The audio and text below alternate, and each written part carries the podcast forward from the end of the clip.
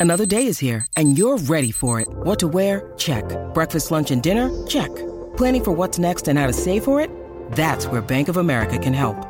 For your financial to-dos, Bank of America has experts ready to help get you closer to your goals. Get started at one of our local financial centers or 24-7 in our mobile banking app. Find a location near you at bankofamerica.com slash talk to us. What would you like the power to do? Mobile banking requires downloading the app and is only available for select devices. Message and data rates may apply. Bank of America and a member FDIC. When you need mealtime inspiration, it's worth shopping Kroger, where you'll find over 30,000 mouthwatering choices that excite your inner foodie. And no matter what tasty choice you make, you'll enjoy our everyday low prices, plus extra ways to save, like digital coupons worth over $600 each week. You can also save up to $1 off per gallon at the pump with fuel points. More savings and more inspiring flavors make shopping Kroger worth it every time. Kroger, fresh for everyone. Fuel restrictions apply.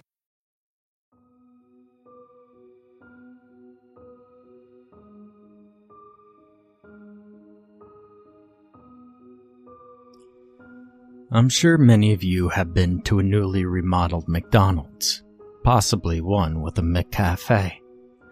But have you ever looked up why they started remodeling the restaurants in the first place? The first McCafe in the States popped up in Chicago back in the May of 2001. And that was just the beginning. Now, over the last five years, McDonald's has taken to remodeling every single restaurant in America. And most of you might be even asking yourself, how long has it been since you last stepped foot in an old McDonald's? Ask anyone who's done some market research, and you'll hear something strange. McDonald's loses money on the process. It's a fact. The new furniture isn't pulling new customers, and the McCafes can't sell coffee that cheap and turn a profit. Look at Starbucks prices, and you'll see what I mean. Stakeholders say they wanted a more adult vibe for the restaurant, a classier look for a classier America. It was a wrong answer. You could Google it right now. What's McDonald's target age group? Well, it's children and teens. It always has been. So then why did they start all these remodels? Why would one of the largest corporations in America spend over $1 billion on a terrible marketing strategy? You see, that's where things get interesting. Let's start with the play places. If you can remember, almost no two play places at McDonald's were identical. Some of them were really fun. I know I had a few favorites. Well, some of them were also very dangerous.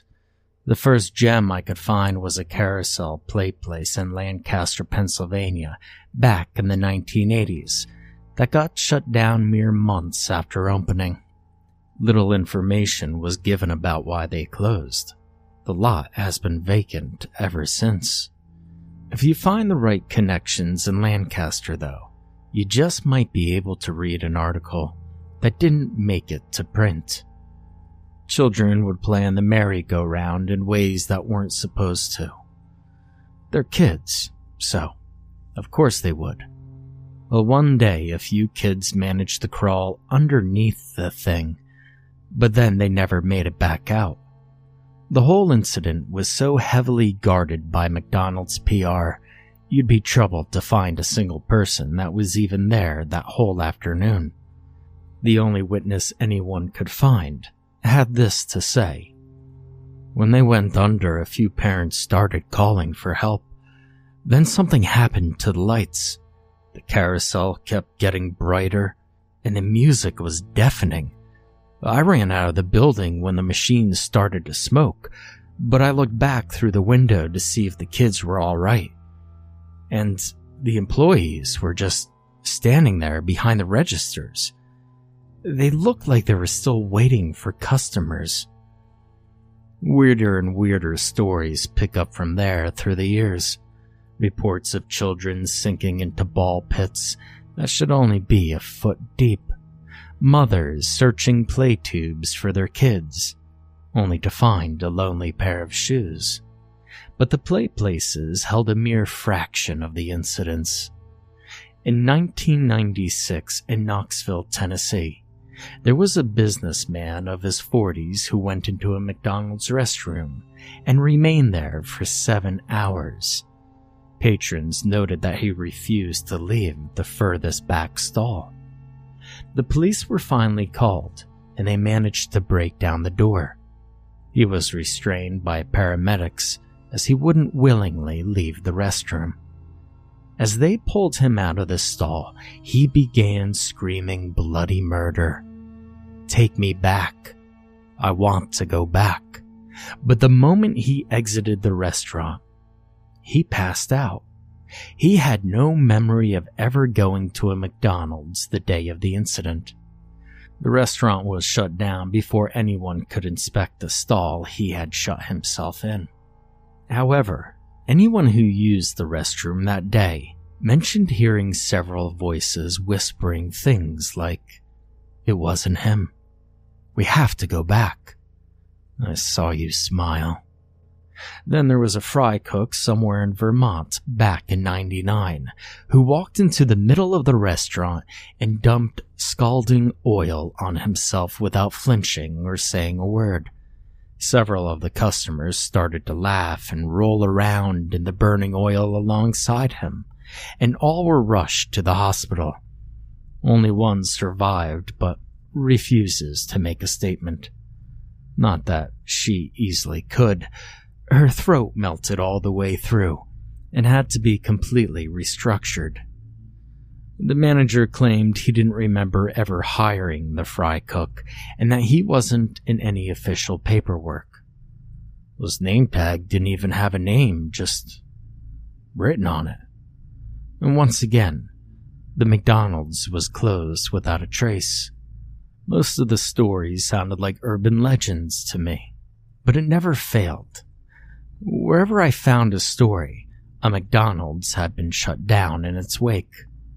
Near the late 2000s, the number of cover ups had become so frequent that McDonald's decided to shut all of them down and rebuild. Every single one. But, of course, they'd miss a few. And I needed to see one for myself. I remember going to the old McDonald's as a kid but that was before the frequency of the incidents. That was when it was still safe. There was a small town on the way to my parents' house just off the highway. Orizaka was its name, maybe a hundred residents, completely untouched by the outside world, practically forgotten. It was pointless to stop there for any normal reason, because there wasn't a gas station or a rest stop. Not even a sign to let you know you were close. Now let's just say I had to sneak my way around some very old building permits to discover that they had one of the few McDonald's, aside from some treasured landmarks, that has yet to go through a remodel since the 1970s. How lucky is that? I was surprised. They even had a fast food place. Yet, they didn't have a market or a post office. Now, I planned a trip to my parents' place for the weekend with a stop at Orizaka on the way. It was already dark out since it was the dead of winter, and I didn't get off of work until five. I was cold and grumpy about driving at night, but I was mostly determined. I don't think I would have ever found the place before phone GPS, the turn off the highway was just a dirt road with no landmarks or anything. And as I pulled into town, none of the houses had lights on. Most of the streetlights were out as well, as though nobody had remembered to change the bulbs and ears. The place was really untouched, and I'd be surprised if most of the residents hadn't moved out, or simply died off. It definitely had the makings of a ghost town anyway. I was about to lose hope when I finally saw it. The nauseous yellow lights of those golden arches illuminating a vacant parking lot in the distance. It buzzed and flickered like a fly zapper running out of batteries. The sign below said, Eat New Eggs McGuffin. We like to saw you smile. Which I assumed was just a lazy teen's handiwork. I pulled into the lot and carelessly parked my car in the center. There was nobody else there anyway. When I stepped out of my car, I felt a squish under my foot. There was a burger covered in mold with a rancid liquid oozing out. The smell was absolutely vomit worthy. I jumped out to scrape the contents of the burger from my shoe when I noticed the whole parking lot was covered in trash. There were half eaten boxes of fries and sun baked children's toys spilling out of old greased up McDonald's bags. Everything was mixed in with the dirt and snow like it had been here for months, possibly years. I hurried across the lot to avoid retching all over the asphalt. And as I approached the door, I noticed the windows were caked in dust. Somebody had taped a piece of paper to the front door with the word closed scribbled across it in red marker, and yet the sign hung from the inside clearly said open. Cautiously, I approached the door, and I pushed. An artificial bell hummed an old McDonald's tune that fizzled out on the last few notes as the door creaked open. I looked around the fluorescent lit room and saw it was void of life. There was nobody sitting at any of the tables and nobody attending the registers. Somebody had left a tray on one of the tables in the back, but there was no other sign someone had been there. The inside was at least a little cleaner. The toys on display by the counter were characters I'd never heard of, likely before my time. And the whole place was covered in faded coats of yellow and red paint, and all the tables had that classic McDonald's wood finish. The wood looked completely rotten, but slathered in coats of polish as a sad attempt to keep it looking new. All of it had a sort of green hue, which contributed to the old lights. The most noticeable element, though, was a terrible burning plastic smell that stung my nose. I went up to the register. I felt like I shouldn't order anything, but I was hoping maybe I could ask someone a few questions. I waited for a good fifteen minutes in silence. I shouted hello, with only a muted echo for a response. I'd been to a few McDonald's with bad service in the past, but this was insane. With how dirty the whole place was, I should have expected as much. Just as I was about to turn around and give up, the cash register popped open. It was practically begging me to take a tip for myself. And besides, didn't I deserve a slight reward for wasting my time here? I casually walked over to it and saw at least a dozen twenties stacked high. Looking around to make sure nobody was watching, I reached in to take a few bills when the thing suddenly snapped closed right on my fingers. The metal dug deep into my flesh, leaving a dark trail of blood down the side of the counter, and I yelped in pain. Behind the counter at the other end of the grill was a first aid kit hanging on the wall.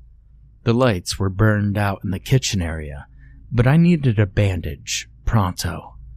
I hopped over the table and made my way to the back. The burning smell was getting stronger as I walked.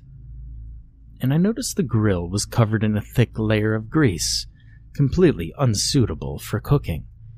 I passed by the frying station and the oil was filled to the top with maggots. I quickened my walk to the first aid, hoping to get patched up and out of there as soon as possible. I was starting to realize that this restaurant definitely was not open for business anymore, and I probably shouldn't have entered it in the first place. I opened up the first aid kit and had to swallow some vomit. A cloud of mold burst out from it in every direction, followed by the same bubbling black ooze that was on the burger outside. I started coughing and waving my hands in the air to clear the mold dust floating around. And the same bell I heard playing that McDonald's tune started up again as I steadied myself. I assumed it was broken like the rest of this dump. I looked back toward the counter and noticed everything seemed farther away. I must have been disoriented from losing blood and that awful smell, and I looked down at my hand to see how bad the wound was, and my eyes widened. There was no wound on my hand at all. I rushed back towards the counter in a panic when something under the stove caught my foot and I fell. In the darkness, my eyes started to adjust, and I saw the outline of a body. Somebody was under there. Maybe they were unconscious and needed help. I yanked at the person's arm, and a half decayed body slid out across the floor.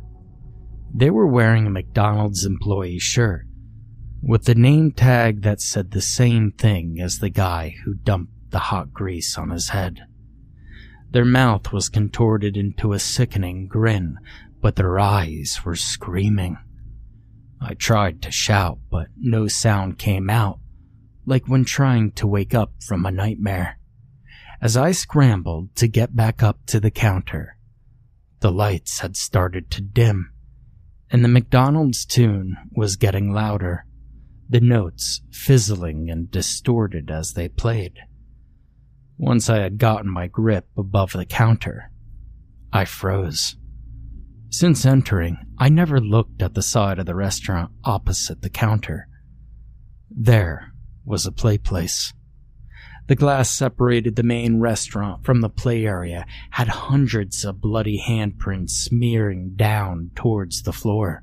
The tube slide was caved in with chunks of red liquid spurting out from the tiny hole left at the bottom. There was a row of nooses tied to the monkey bars in the corner, with employees wearing the same name tags hanging from them. The tables around the perimeter had skeletons with rotting food left on the trays, some of the food hanging from the skulls' mouths. I looked on in horror, too shocked to move, while the rest of the restaurant went dark a bulb in the center of the play place continued to glow like a carnival spotlight. Below it was a massive ball pit, barely able to contain all of its colored plastic balls. It was smoking under the blaring white light, making that awful burning plastic smell. The balls began to rattle and fall off the edge when something inside started shuffling around. I wanted to run so badly, but my body refused. And then suddenly, the music went dead, and the movement stopped. A yellow glove slowly crept upward from the pit below, writhing its fingers as it went. A connected red and white sleeve came after it, slowly alternating colors as they appeared from underneath. The arm continued to reach toward the sky, growing more and more, while its joints popped and cracked like breaking branches. By the end, that arm had to be at least six feet long. It finally reached for the lit bulb on the ceiling with its gangly, gloved fingers and began to twist it loose. I broke into a sprint, jumping over the counter and toppling chairs as I went. That last light went out just as I got to the exit, and I bashed through the door, breaking the glass in the process. As I rolled into the parking lot, I heard a distant scream, and then something whispered right next to my ear in dead silence. It had the same tinny distortion as the McDonald's tune. Come back. I want to see you smile. I haven't told anyone about what had happened there that night.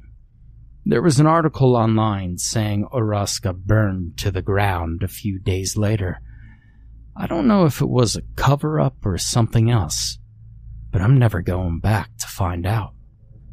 Now, I didn't share this because I want to get you involved. I shared it to warn you what happens when you do. You could go to a new McDonald's, keep getting your Big Macs, get your McCafe coffee. That's all well and fine. They did something to the remodels to make them safe. At least for now.